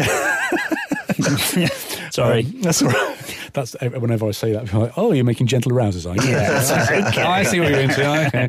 Um, to you know, the commutes to work. I mean, our cortisol levels are through the roof. We've got a, a 300 billion dollar stress problem on planet Earth. I mean, it's it's ridiculous. We are a stressed, hyper aroused, um, always on connected society. We need to switch off and whatever I can do to help people switch off, reduce stress, I'm going to do that now. And and the work that I'm doing basically um, explores all of the current um, white paper research on why sound can impact you, um, your particularly your parasympathetic nervous system. Now. What I've done is I've created uh, this year, launched an album called Sleep Better. So I just thought, well, let's think of a word, something better, work better, uh, move better, sleep better, um, run better. You know, just something really simple and, Yeah. and, and easy to sort of connect with. Um, I decided to train as a sleep science coach in order to understand our sleep architecture, and as part of this this whole let's say transition from you know music industry per se into a more mindful, meaningful, useful tool set. Well, if Dr. Chatterjee, who I don't know if you're familiar with, has the four pillars of wellness being number one, sleep, which informs Yeah. number two, how you move, which informs number three, what you eat, and, and number four, which is rest and mindfulness and relaxation. You know, these four key pillars. Uh, I love Dr. Chatterjee because you know he, he's celebrating um, new thinking, uh, holistic wellness thinking around the fact that he's come from um, you know through the NHS system and he sees where all the flaws are in that and why as a, as a you know a species we, we've we've got to redress the balance between you know sleep, rest, movement, and nutrition and mindfulness practice. Yeah. So um, part of this is obviously looking at sleep and sleep only this year has now been uh, is starting to be addressed in Parliament as a problem. Now this is a forty billion pound annual problem for the UK in um, lost productivity and um, absenteeism, illness. You know, we are a sleep deprived nation. What can we do about that? Well, Um, there's a wealth of information out there, but I think to filter that down and you know bring it down to something practical and relatable, you need some tips and tools and take homes. So I've created what I call the the pillars of sleep, health and wellness. Just ten take homes that can really help you to sleep better.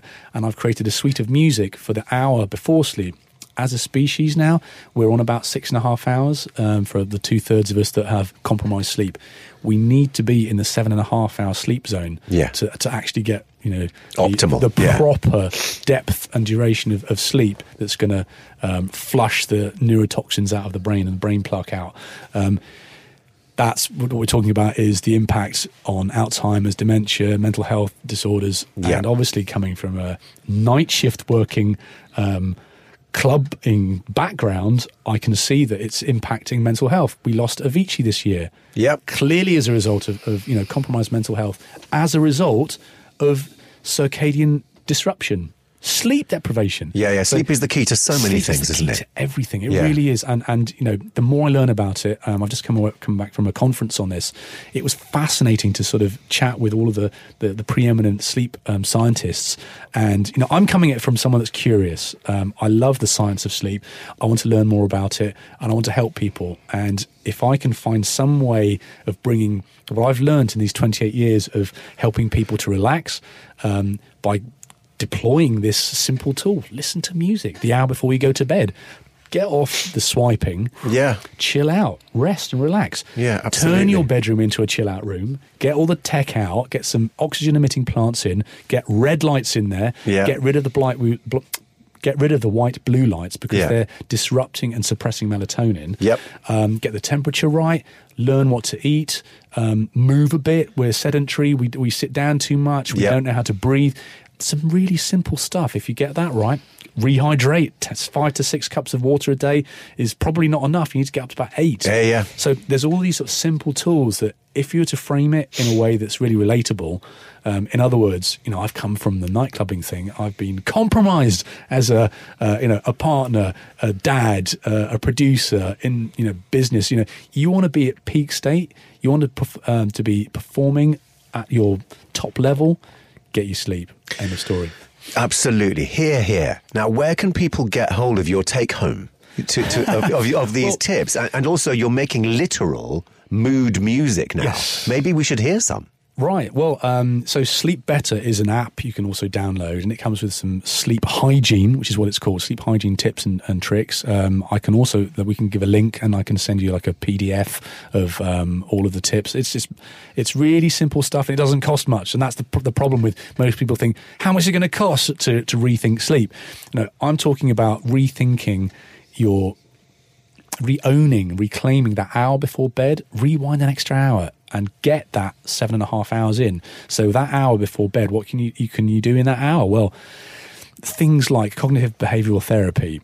Write down the negative thoughts, get them out of your head. Write down your to-do list.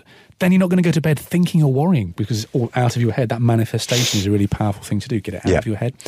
Um, your environment, get that right. Um, your whole physiology before you go to bed. Make sure that you're putting the right things in your body during the day that's not going to disrupt your sleep. And then light, um, earplugs, simple thing. Best investment ever. Yeah. I- I'm not joking. Of, of all the things that I've ever, ever bought in my life, it's custom fit earplugs. now, I know we're on a show is when we, we were talking about, you know, ears and um, listening to music, but actually, listen to some music for an hour, wind down, relax, meditate, pop the earplugs in, put a sleep mask on, block out the noise, um, block out the darkness. Yeah, yeah. and Blackout get, get blinds in an hour yeah. earlier. Get to bed an hour earlier. That's the that's the toll taken for this. An hour of extra sleep would return twenty billion to the UK economy. Yeah. I, I'm absolutely, I, I, I know this for a fact, having gone through, you know, 2013, sleeping eight to 12 hours a, a week.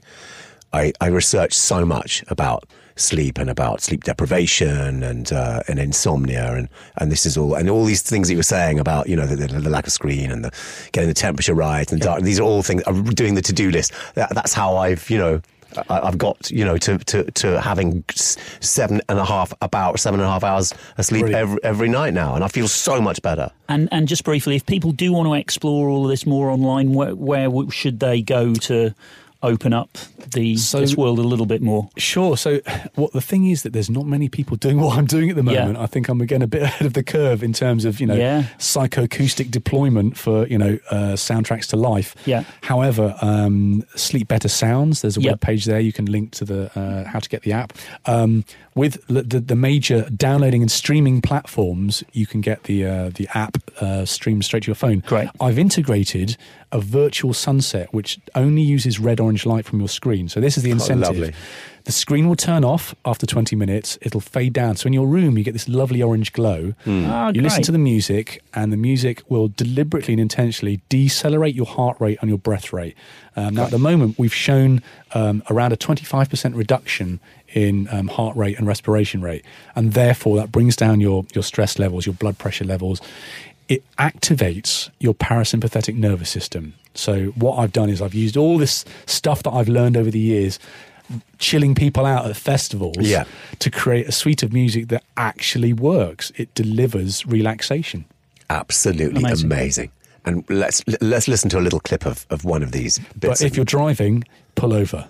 We actually, I'm not joking. On Yeah. the back of the, the, the CD, we had to put a disclaimer: do not operate machinery, drive, or listen to this album while submersed in water. Trailblazers.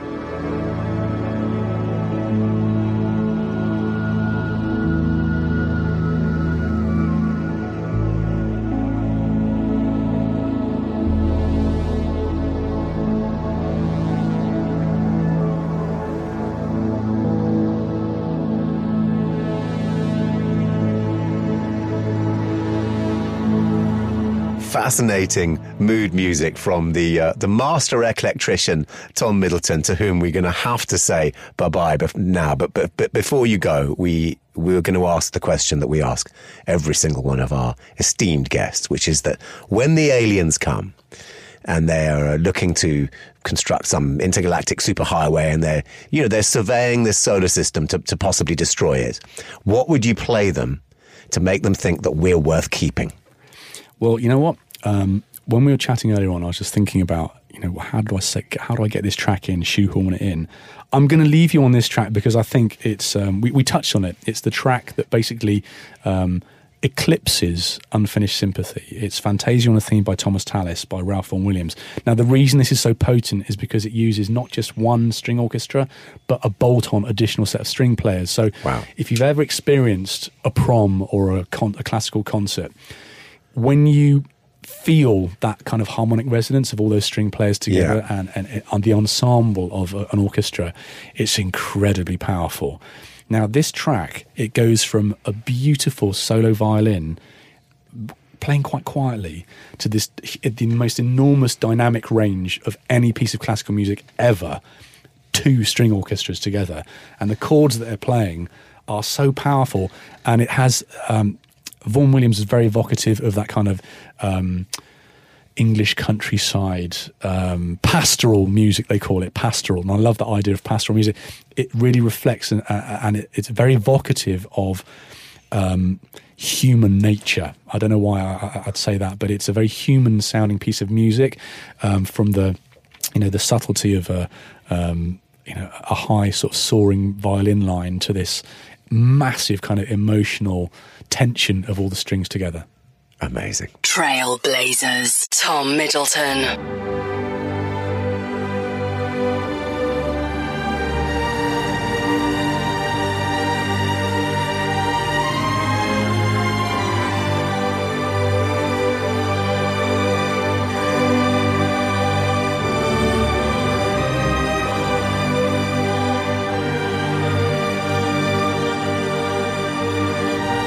Actually, I was thinking the track that I really should be playing, which if we could sneak it on the end, is Grange Hill by Alan Hawkshaw. Of And, course. and, and you know, Alan Hawkshaw, um, I mean, Kirsty Hawkshaw's dad. Fine day today. Right, yeah, yeah, Obviously. Ah. Um, I had the pleasure of meeting him on a number of occasions. What a legend.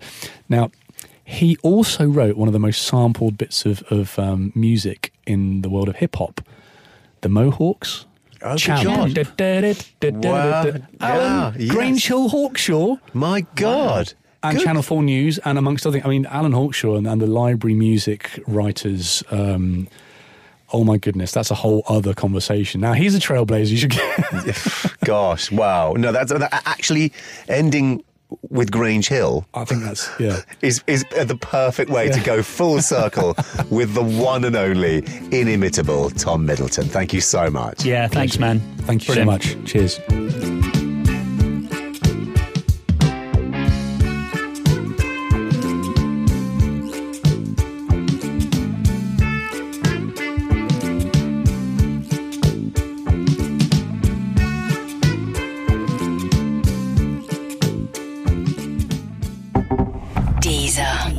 Originals. Trailblazers. Gosh, the richness of storytelling from Tom Middleton is uh, it's almost of a David Rodigan standard. The guy the guy can wax lyrical, and I think that might have been our longest one yet. So if you it might stayed be. with us, thank you for your ears. Yeah, yeah, it, it might be. And I'd not uh, ever had a, a really proper conversation with Tom Middleton before. I think we'd, we'd chatted briefly, and funnily enough, we um, both played um, at the same time at the Silent Disco at Bestival. Uh, it was myself and Richard Russell, Kicks Like a Mule, playing kind of rave records, and Tom doing his eclectic thing. Um, and um, and had a little brief conversation there, but. Um, since then, uh, I've never really chatted to the guy, and really like really like talking to him. He's, he's great bloke, isn't he? Yeah, what an amazing guy. What an incredible vibe. If you enjoyed listening to uh, this episode as much as Nick and I enjoyed making it for you, then uh, please subscribe now via your usual podcast provider. Leave us a uh, an encouraging uh, encouraging number of stars if you think that uh, it deserves it. And of course, head to Deezer.com to check out the full playlist and more episodes. Trailblazers. And we are now at a little bit of a milestone. We're 15 episodes deep. And so uh, next time we're going to do a bit of a look back uh, on those first 15 episodes, a sort of best of the year, if you like, um, and um, kind of reflect on, on some of the things that we've learned from these, from these 15 incredible conversations with electronic music pioneers. A Trailblazers Christmas special we're Yeah. talking about, I think, and that's Get- going to happen for you next. Deezer. Originals.